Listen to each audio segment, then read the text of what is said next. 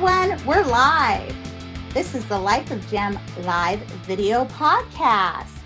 You're watching season two, episode five of the Life of JEM video podcast.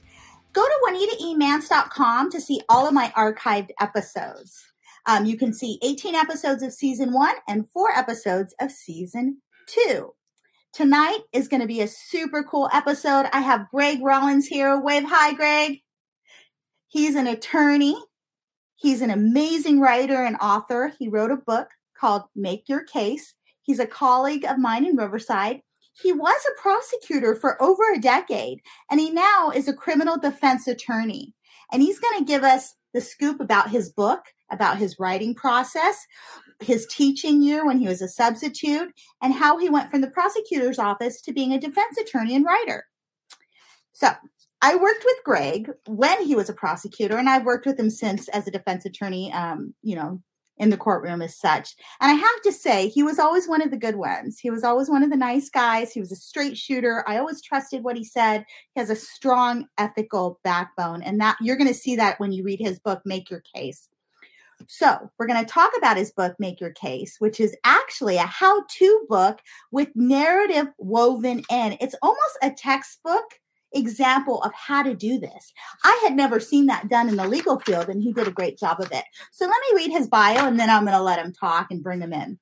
Greg Rollins graduated, there he is, from UC Riverside in 2005 with a bachelor's degree in history and administrative studies. He then attended school at Western State University College of Law. In 2010, he graduated from law school and passed the California bar exam. He spent the next decade working as an award winning prosecutor at the Riverside County District Attorney's Office. And his book talks about this.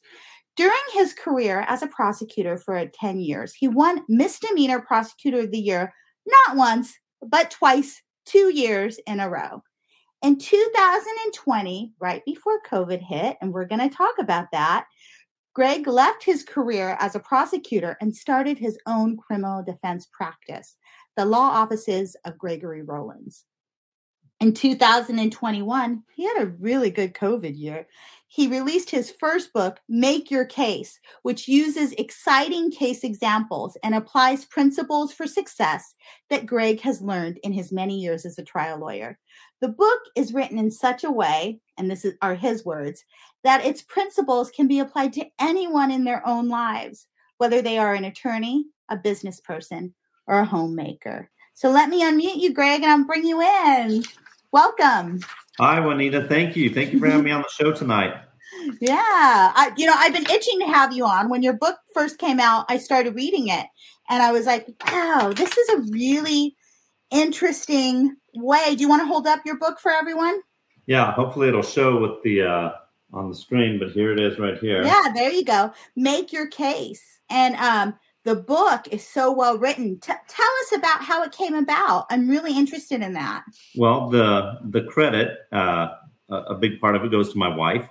Um, when uh, I left the DA's office and started my own business, the first three months uh, courts were closed, and if you're a criminal uh, defense attorney, especially, you live in court. And so, with courts closed, I didn't have anything to do.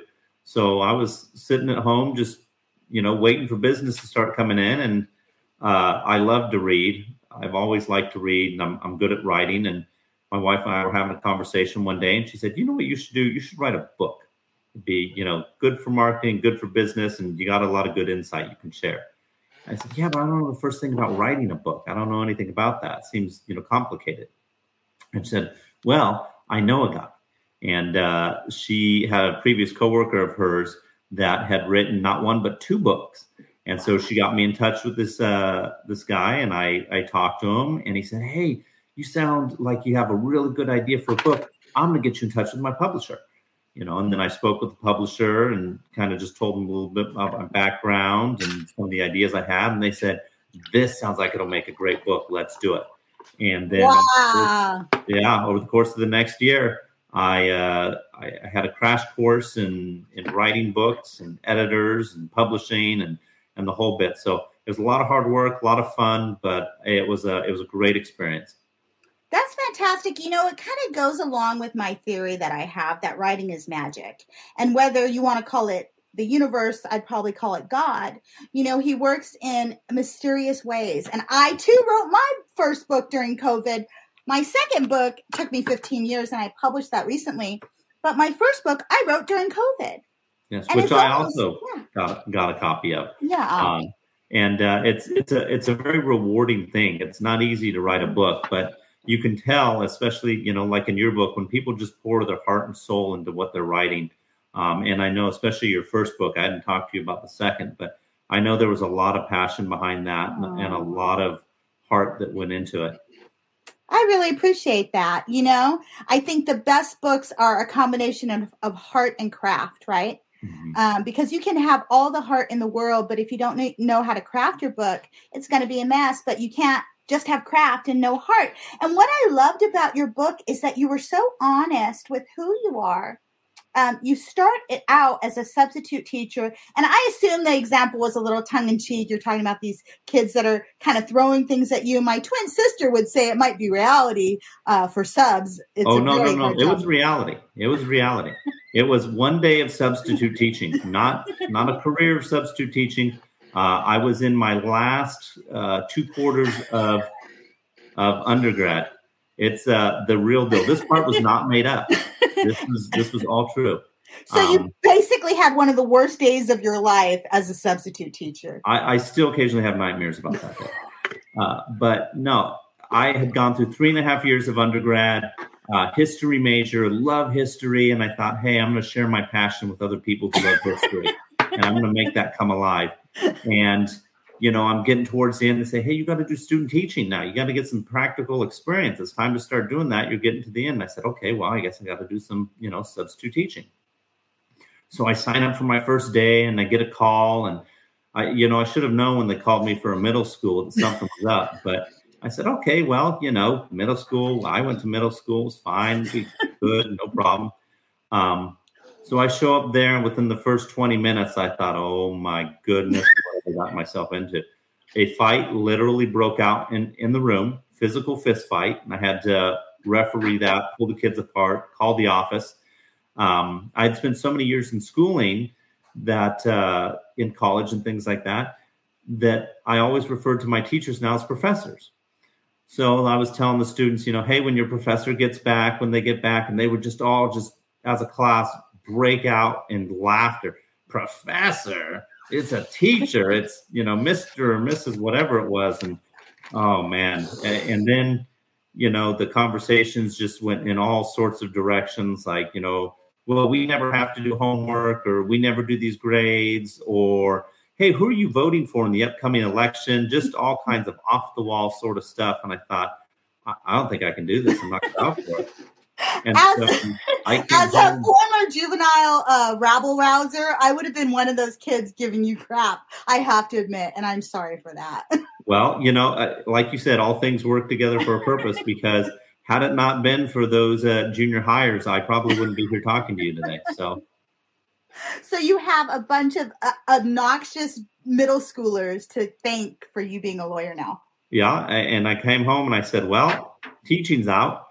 So, especially high school teaching, I, I got to figure something else out. I don't know what I'm going to do. Uh, and I had taken a undergrad business law class, and I actually enjoyed it uh, and did well at it. And I thought, well, I enjoyed that. I wonder if I can go to law school. And come to find out, history is one of those majors that yeah. is good for getting into law school. And so I did my research, found a, a good school, and you know something that was going to fit my needs, and that with a uh, scholarship with the scholarship, that was kind of one of my big things is, you know, law school's not cheap. And for for me, for my family, for our means, I'm a first generation lawyer. My my parents weren't going to be able to afford law school. I knew it was all going to have to come out of my pocket. And so if there was any way that I could figure out a way to cut the cost, I I wanted to. And when a local law school offered me a scholarship, I said, well, I, I think this is a sign that this is where I need to be. And I'm so glad that I took that risk. You know, if I had just played the safe route, I probably wouldn't be here either. Well, I have to I have to say this. It's another theory of mine about life. You know, I was a corporate lawyer for seven years. I worked at the biggest law firm in Texas. I made more in my first year of practice than I probably ever made as a public defender, and um, or I'm about making what I made my first year at 13 years in, after four three promotions, and uh, but I did it for seven years, and you know what, Greg? I knew the first day I was in the wrong place. Mm-hmm. So I think it takes a really brave soul to just know this is not for me and to move on and take a risk right away. And it benefits you in life. Just like writing that book. You could have spent all this time writing that book and been like, oh, this doesn't work, right? But the journey is sometimes part of the joy too. I mean, did you like law school? Well, I, you know, it's funny because you talk to some attorneys and they're like, oh, don't go to law school Never go to law school. Whatever you do, it's it's the worst experience you'll you'll ever have. Don't do it. Don't be an attorney. And I, frankly, that I enjoyed it. I enjoyed law school. Mm-hmm. I really came out of my shell. Undergrad, I was very introverted, closed mm. off. You know, didn't really hang out with very many people, and I became more socially engaged in mm. law school. And I think part of that is just confidence that comes with that. Yeah. Um, and as an attorney, believe it or not, you kind of have to be, you know, socially aware. Oh, as a criminal defense attorney, for sure.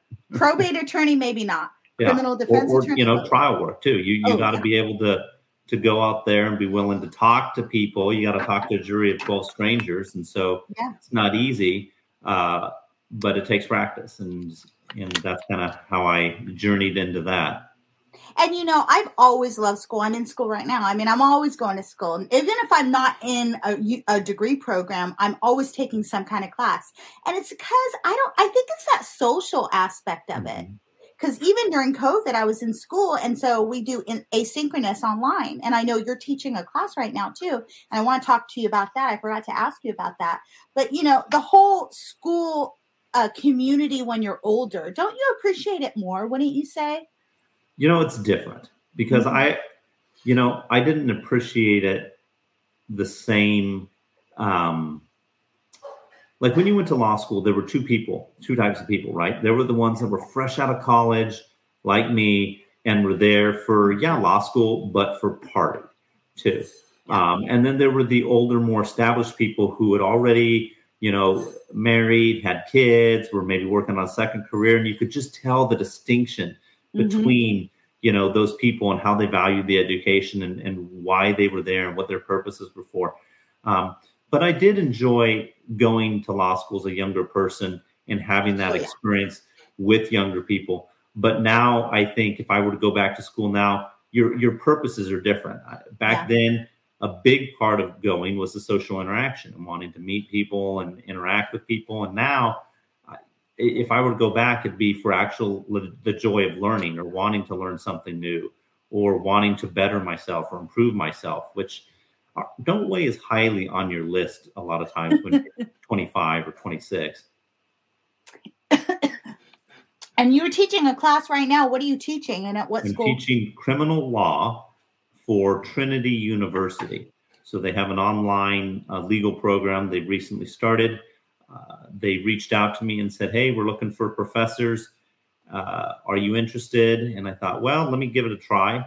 Uh, this, I, I am happy to say, has been a much better experience than middle schoolers. Oh yeah, you're totally like more college professor style, anyway. I, you know, I haven't had any fights in the classroom. It's been virtual so far, so I mean, you know, maybe when their screens are off or something, but uh, I haven't had to referee anything. Yeah, and I think you're definitely going to get a more mature population at, at, a law school, and that's in Santa Ana, right? I think. Uh, yeah, they, are in yeah. Santa Ana. This online flex course that they offer, though, can be taken by anybody anywhere. So mm. uh, there's students all over the country. They awarded one of my um, former interns who was in law school there and died during law school a post uh, uh, death degree. So oh. I love Trinity for doing that for her. Yeah, well, that's um, that's a nice thing. Yeah. Yeah, yeah, she was almost done. Um, so you start out in the book with substitute teaching, mm-hmm. and then um, you go to law school, and then my question is, what do you use from that history degree? And you talk about it in your book a little bit um, in your practice of law. Well, law is based on history, right? Mm-hmm. Uh, and when you go to law school, even tonight, when we were going over our, our courses, a lot of cases come from like the 1870s, the 1890s. I mean, it's all history because law is based on precedent. And precedent is all about history, what happened before. And so that just kind of naturally fell into place because I'm a very sequential sort of thinker. And so it was easy for me to pick up on okay, what happened before, cause and effect, what did this lead to? How did this, you know, lead to where we're at now? And so yeah. that kind of history mindset just kind of fell into place uh, because a lot of history is all about cause and effect, you know? Yeah. If, if some country invades another country, what do you think the effect is going to be? Or right. if uh, another country has an embargo of this country, what is the effect? And so history is all about cause and effect. You know, it's about interactions between countries and and people and and places. And so uh, law is a lot about that, very very cause and effect related. You know, if I punch somebody in the nose, there's going to be uh, there's going to be consequences to that. And that's what's funny is this contradiction that law is based on this historical, this very highbrow kind of precedent. Mm-hmm. But when you go into um, a state superior court criminal law courtroom, the only uh, movie or show that captured it for me was Better Call Saul. They would bring out this old Zenith television with this big, ugly extension cord. The clerk would be blowing her nose and drinking her coffee. And and it was i was like that's what we do every day and no and everyone had shown it as like highbrow and all this stuff and maybe it is in federal court appellate court but what we do every day in state superior court in some ways it's very mcdonald's like we're like you know, it's the volume of it. It's the, the you know, we you're, handle you're in the trenches. Yeah. You're, you're, in the trenches and there's so much work. I mean, I remember the first day as an intern with the DA's office, I walked into one of the calendar courtrooms, which, as you know, handles maybe a hundred cases a day. And the first thing when I walk in there, if for those of you that are familiar with the setup of a courtroom, you have like the audience center. And the first two rows of the courtroom are taken by people in chains and jumpsuits and I thought, oh my gosh, uh, what is going on here? There's yeah. 16 inmates. I see one deputy, and I'm pretty sure that gun only has six bullets. You know, what's going to happen? And I was so nervous that first day uh, in court. And now it's just second nature. You know, I walk in and there, there are people like you and me, you know, of, of all the yeah. years I practice, I think I've seen one or two incidences happen in court. 100%. You know? And and and I think that's really interesting you bring that up because I write a lot about how desensitized we become mm-hmm. as public defenders and criminal defense attorneys and DAs and even the court and the judge. We're all desensitized. The deputies, um, you know, they call our clients bodies, and we're like, okay, I try to say it now. Please don't use that term. And you know what? The deputies have been very receptive to me and said, Thank you, Miss Mance, for telling me that. You're right. Mm-hmm. I'll bring your client up.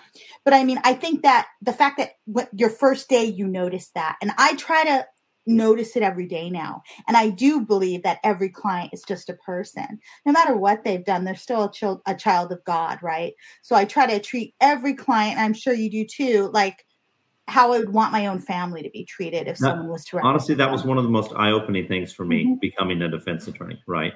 Wow. Um, and it's not that prosecutors are, you know, some sort of a godless people out there. But there's to, a uh, distance there. To, yeah. There's just there's a there's a distance, and there's this belief, which you know is understandable, but there's this belief yeah. that every single defendant is is lying or not to be trusted or not to be believed, and you can't blame the prosecutor for for happening to have that mindset. They deal with so many cases, and nine times out of ten, that's the case. But as a defense attorney, you can't lump everybody mm-hmm. together like that. You know, your yeah. client is an individual. Yeah. And one of the things that I learned as a defense attorney is there are two sides to every story. And I knew it as a prosecutor, but it was really driven home for me as a as, as a private defense attorney. And so important just to be able to sit down and listen to their side of what what happened.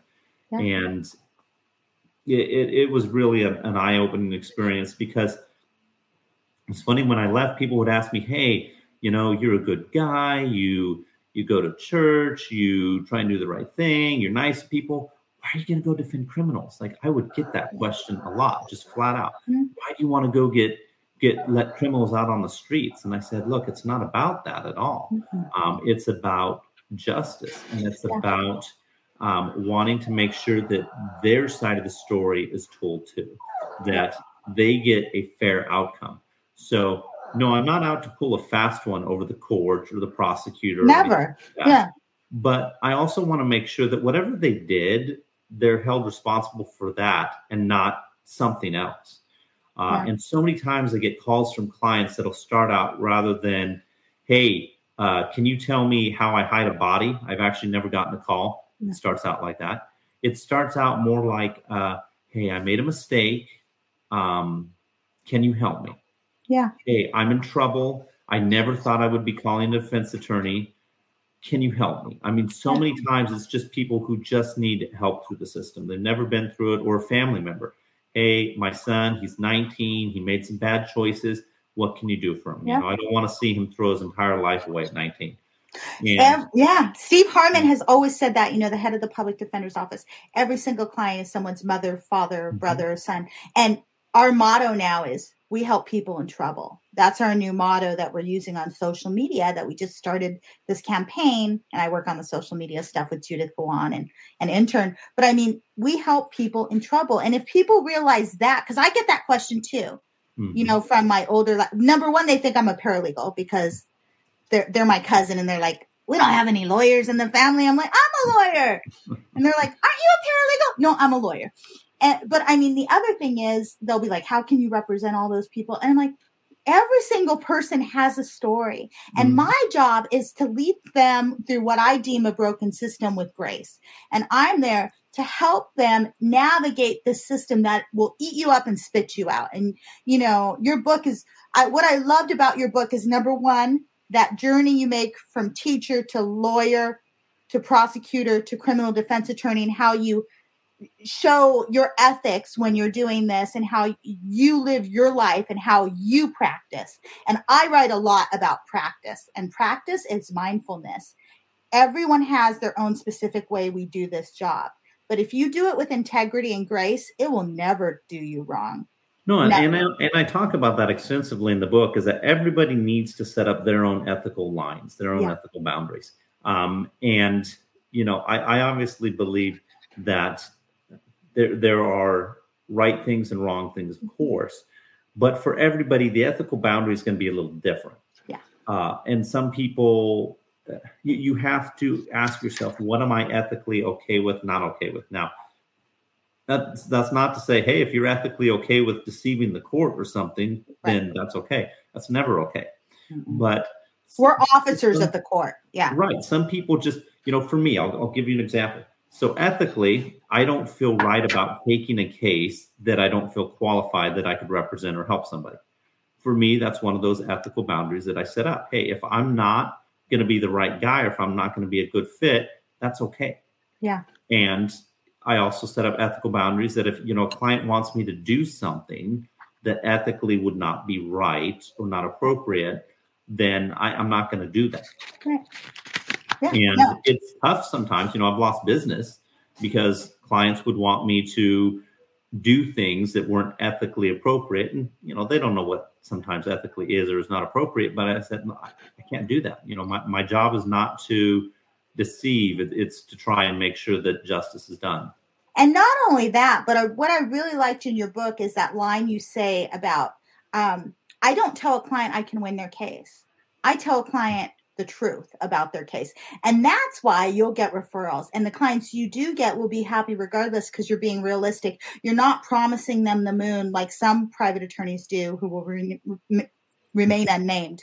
And, and public defenders, I would say, we get a bad rap from our clients because we own we have no motivation to tell them anything mm. but what we really think mm. and sometimes there are public defenders that are negative that might look at a case too negatively i tend to be an optimist um, and i try to give the client some hope even in the most dark circumstance mm-hmm. i think mm-hmm. hope is super important because a lot of people don't realize our clients are incarcerated during covid they were in cells 23 hours a day and you know it became you had to give the client something to hold on to right yeah, and sure. going going back really quick to how many hours we work as a, a new da or public defender i remember my first day i walk in it's dan messner who used to have a ponytail and was into the grateful dead uh, graham donath And there was this stack of files about two feet, three feet high, and they're like, Juanita, all we got to tell you is don't cherry pick your cases. Take it off the top. And I'll never forget that because I was like, how are we going to get through this whole stack? There's only four of us. It was me, Bernice Espinoza, who's no longer with my office, Graham Donath, who's no longer with our office, and Dan Messner, who now is in San Bernardino as a public defender, and Graham is private, and Bernice does immigration law. But I still remember that first month, and I'm like, how this is hard work, man. This mm-hmm. is on your feet all day run to lunch, run back to court, done at 4:30 or 5 most days. And then you got to go home and prep for the next day. Yeah, yeah. No, it's mm-hmm. it, it's a hard job and it, eh, just like anything, you you have to set boundaries. And I, am a yeah. big believer of balance, and I think that comes through in the book as well. Oh um, yeah. Where you have to set balance. You have to set what your priorities in life are. Um, because otherwise you're you're gonna burn out you're not going to you're not going to be living a life that you're happy with. Mm-hmm. uh, and for me you know i defined what that balance was. And a big you know thing for me is family. Family yeah. is so huge for me. And that came into the balance scenario. It's one of the big reasons why i left the da's office in fact was because i felt that it wasn't giving me the flexibility i needed yeah, to be kind of the husband and father i needed to be at that point in my life. You know, I had very young kids, and the job was just demanding too much time without the mm-hmm. flexibility that I needed. I remember one morning. And without the coin, they're not even paying you to make it worth your while, right? I mean, come well, on. It, it, was a nice, steady paycheck. I mean, that was nice. right, but it's uh, not big money, is what I'm saying. You're not going to get rich. Well, you no, know? you're you're definitely yeah. not going to be uh, uh, driving. You know, a, a Maserati or anything like that. But uh, it was, I mean, it's public service, Juanita. It's, yeah, you know, w- what we do is public service at yeah. the end of the day. And we um, don't do it for the money, don't get me wrong. Mm-hmm. But what I'm saying is, if they're going to ask us to sacrifice, sacrifice, sacrifice, mm-hmm. and be chronically understaffed, they need to pay us better. Um, they need to pay teachers better. They need to pay a lot of public servants better. I mean, I make a good living now. Don't get me wrong, but I'm mm-hmm. a four, and it took me 13 years to get here, and so much sacrifice. And when my first year of practice, I made more waitressing. I was like, I'm gonna have to go get a bartending job on the side because this don't pay diddly. I couldn't believe my paycheck. I was yeah, like, is this like, right? I mean, so many people struggle with things like that. Yeah. You know, it's just you you work so hard and it's just like where does the money go at the end of the day? And yeah. uh, whether you're an attorney or you're working like you said uh, you know as a waitress or whatever it is it's just the money never seems to stretch no matter yeah. no matter what you're doing. I don't know. I don't know what happens to it. I think there's a vacuum or a funnel that it just kind of all goes into but well, and plus, as a county employee, they take out a lot of other stuff they don't when you're a private employee. But let's move to COVID. So mm-hmm. I, I love that part of your book because it's almost like that sliding doors scenario with that movie, um, where you decide you're going to leave the DA's office. Um, you might take a while, but then the rumor mill, as we as county employees, I can tell you, the rumor mill is vicious vicious. And um, the rumor mill started. Someone finds out you're talking, you're thinking of leaving, so you decide to leave, and then COVID hits. And you say in the book, and I love this line where you say, "But for the fact that you were forced to leave a little earlier than you thought, you might still be there because you would have never left during COVID." T- timing is is everything, right? Mm-hmm. You know, mm-hmm. and I, I had started thinking a few months before I left, ah, you know, maybe I will maybe I'll leave eventually. I don't know exactly mm-hmm. when, um, but maybe that's the the direction and the path that I'm going to go in. Um, and, and I had always, frankly, wanted to see what the other side was like. I felt to be a yeah. fair and balanced attorney, I, I really owed it to kind of myself, my future career, everything like that, to see what the other side is like. And it was an eye opening experience, let me tell you. But yeah. um, yeah, what you know, I I was thinking about it. I hadn't made any firm final decisions, but like I talk about in my book, before you do anything, make sure you build a foundation, right? Mm-hmm. And so before I was going to make this jump, just like I had done in my life, you know, when you make big moves, I don't, I, am not an impulse person where yeah. I'm going to wake up one morning and say, Hey, you know what I'm going to do? I'm going to quit my job today and, uh, and see where I end up by this afternoon. That's just not my style. I'm a planner. I I like to mitigate risk, and I like to see if something makes sense. Uh, and that's the first chapter in the book talks about building. The same thing with law school. Look into it, see if it's going to be a good fit.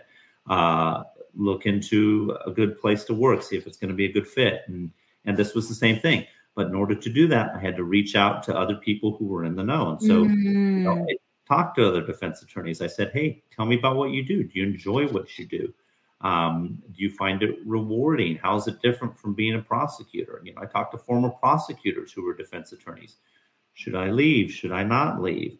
You know, what what is your personal life like? What how often do you work? Do you you know what what do you do? And and frankly, defense attorneys or private attorneys sometimes work more than prosecutors do, but yeah. you have the flexibility of uh, you know, I've worked at 10, 11 o'clock at night, which sometimes I didn't do as a DA because I was in the office eight to five.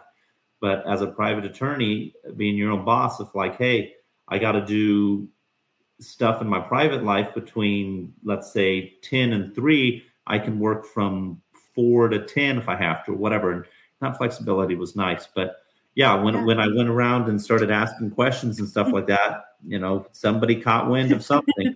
and before I knew it, yeah, I had taken sabbatical, and the first day I come back from sabbatical, everybody's saying like, "So you're leaving? You're leaving? I heard you're leaving." And I thought, what went on? I've been gone a few weeks on sabbatical, and now everybody's telling me I'm leaving the the DA's office. And um, yeah, within hours, I was approached by management. They said, "Okay, you know, are you leaving? Yes or no? Let us know. We need to know now." And I thought, well, I, you know, I guess cat's out of the bag that you know I'm thinking about leaving and maybe that's the sign. And so I said, okay, well, I'll give you three weeks notice. I, I guess I will. This was mid February, and my last day at wow. the DA's March 13th, and by the following Monday. That day is my husband's birthday, and I was at AWP, which is a writing conference in San Antonio, that the week before. And you're right, COVID hit the week after. Yeah, the, the, world literally closed down. I remember thinking the day before uh, my last day, when the grocery stores are running out of food and it was pouring rain and and I thought, what am I doing? Yeah. Is it too late to tell them, hey, just kidding? uh, you know, yeah, I've cleaned out my office. I've pretty much signed all the paperwork. I've given all my cases off. Uh, I wonder if they'd take me back. And I said, you know what? No, I, have I've come this far. I'm going to trust that this is the, mm-hmm. the reason I'm here. That that there's a purpose for for me leaving and and i'm going to trust that process and i'm so glad i did i'm so glad you did too because i think you're a, a really huge asset to the criminal defense bar community uh, just because of who you are and what you know and your ethics and your personality but I, what i find funny is that i'm not deliberate i'm i'm very impulsive um, my dad died and i quit my corporate law firm job in san francisco left my husband to finish his last year of dental school and moved back home to live with my sister in colton I didn't have a job. I didn't have anything. I gave up all this money. I just left. And then I got a job at BBK, then the public defender's office. But it was chaotic, right? You mm-hmm. tried to be deliberate, but regardless, chaos ensued, right? With COVID. Yeah. So, how'd you handle that? So, you had to build this practice during COVID. Was that almost impossible? Did it take a while? You know, it, it, I talk about it in the book. Is is this whole process that I lay out in the book is how I was successful in the courtroom, in trials, mm-hmm. Um, mm-hmm. in my personal life, and in building this business. And it took preparation, number one. Yeah. Prepare, prepare, prepare, prepare. And so when things start getting thrown, those curveballs, which are always going to happen, when those start getting thrown your way, you're better able to deal with them or respond to them. Yeah. But beyond that, it's about thinking outside the box and defining what a win is. So mm. for me, okay, courts are closed.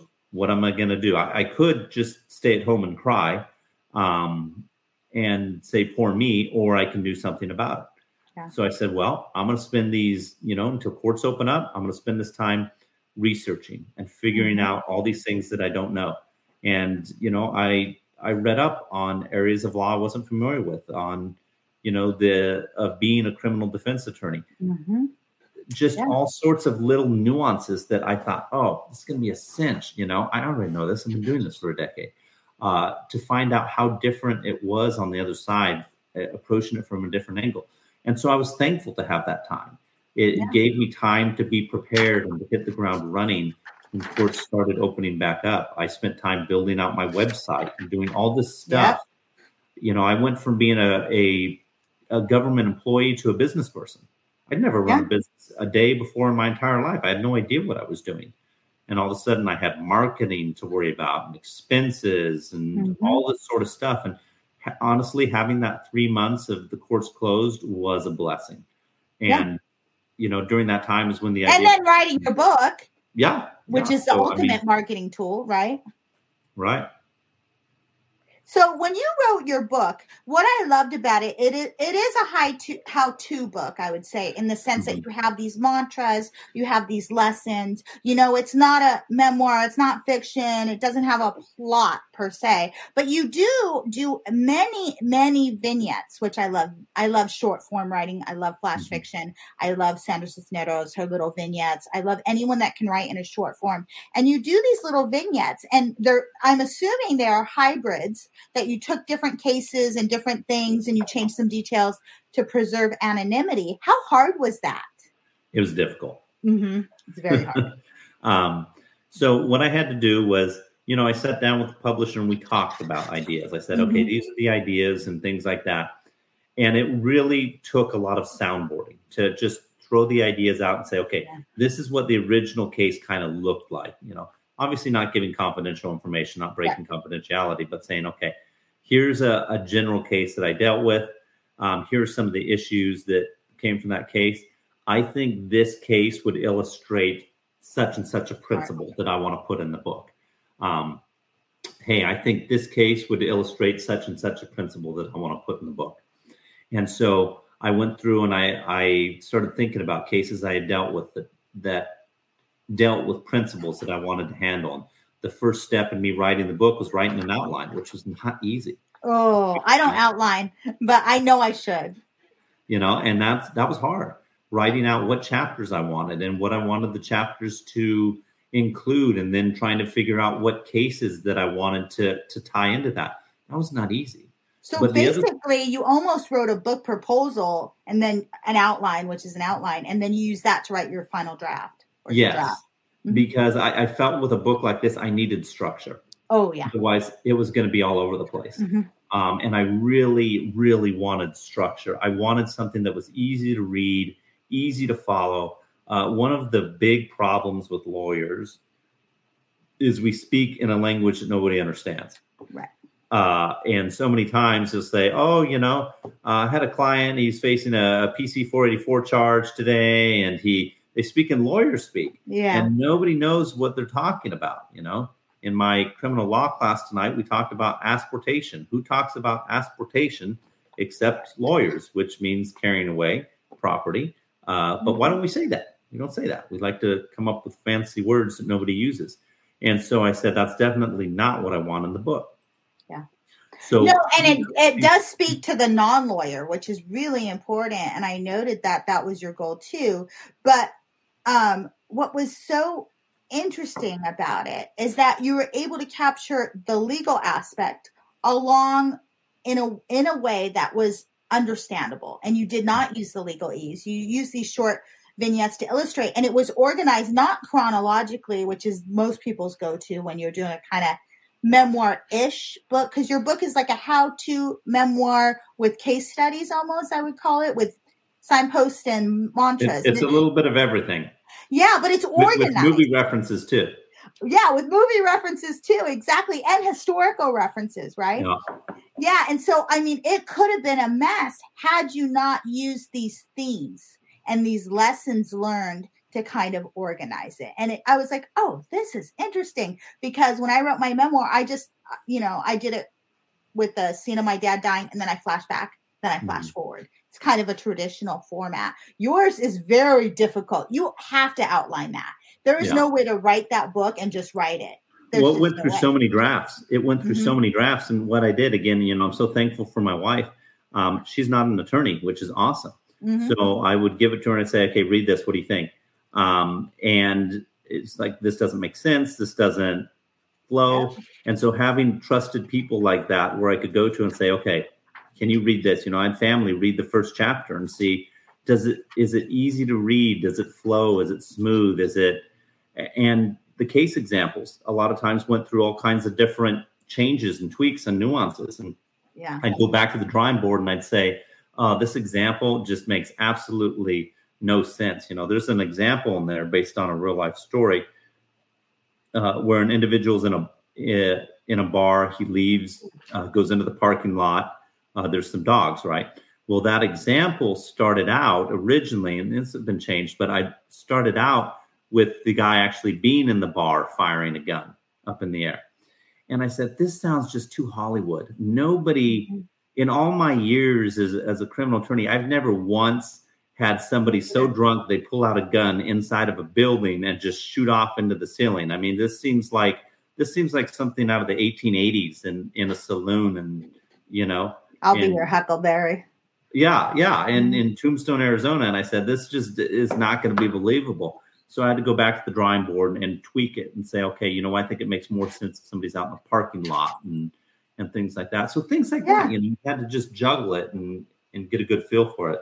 And you have the leeway when you're doing these hybrids, is what I loved about it, to kind of play with fiction, play with uh, memory, play with your memory, pay, play with your facts a little bit. Mm-hmm. As long as you acknowledge it to the audience, there's nothing wrong with that. Like these are not, you know, I've changed details and I've done this. I actually had a draft of my first book where I use a actual client, changed the name. I ended up changing the gender. I changed the disability. I changed everything. Why?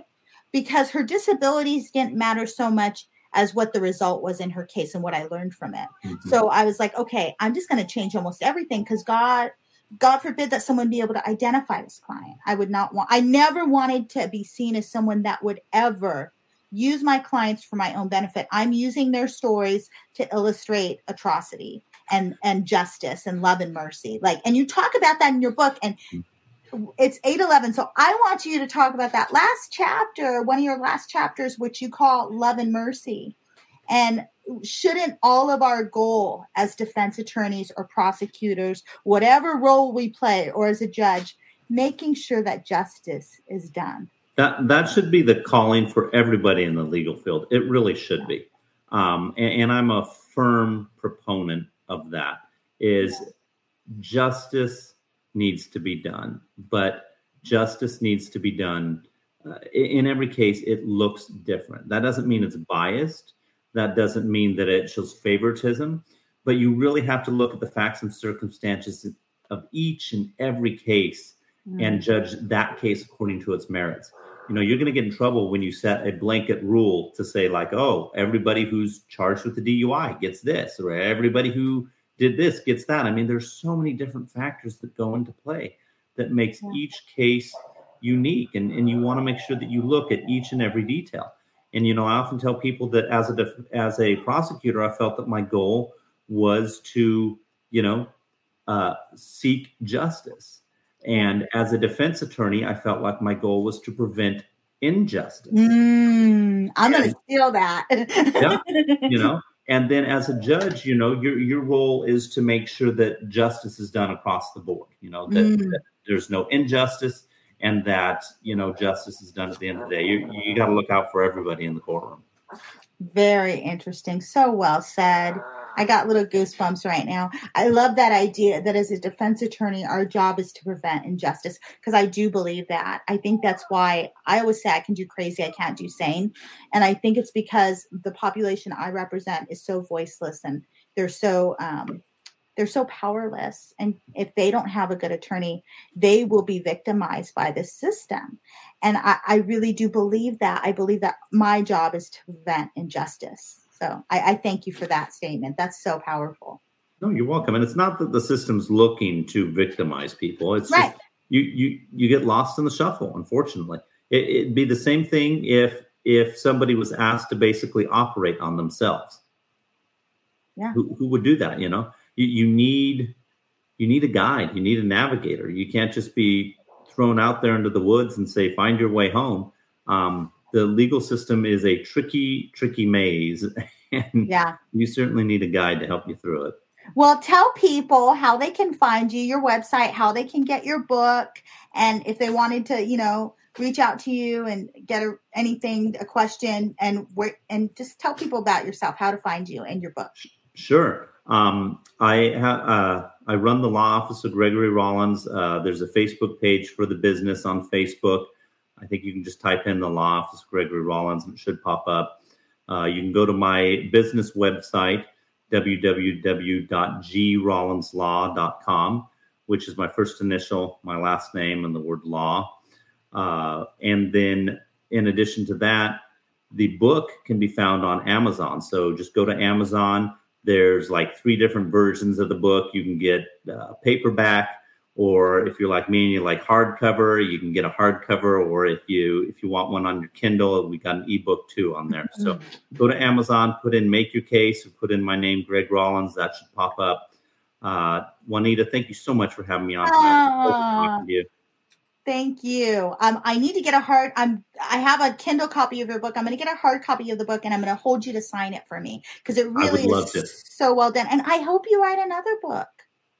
Well, we will see. We will see. Uh, hopefully, we don't need another pandemic, but I got to find time to do that. Wifey, um, tell him. Uh, it's so well written. It's so well written. I really wasn't. You. I you you really. There's a lot of craft there. One would think you had gotten your MFA or that you majored in writing. It's it's beautifully done. So thank you for writing that. So everyone, hold up your book. Uh, go get Greg Rollins' book. Make your case. It will not only help you as a defense attorney. It could help a prosecutor. It could help someone in law school. Actually, someone in law school would be very. Uh, smart to buy this book because if you want to be a trial lawyer, it is a treatise on that. So thank you, Greg. I want to thank everyone for watching. Um, next month, I'm going to have Gina Frangello on my show. She wrote the best selling memoir.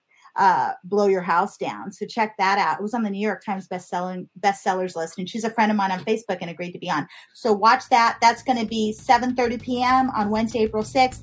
Check out Greg's book, and everyone have a good night. Bye. Thanks, Thank you for Bye, watching. Everybody share this with your friends and if uh, if you share send me a text and i'll put you in a drawing bye bye everyone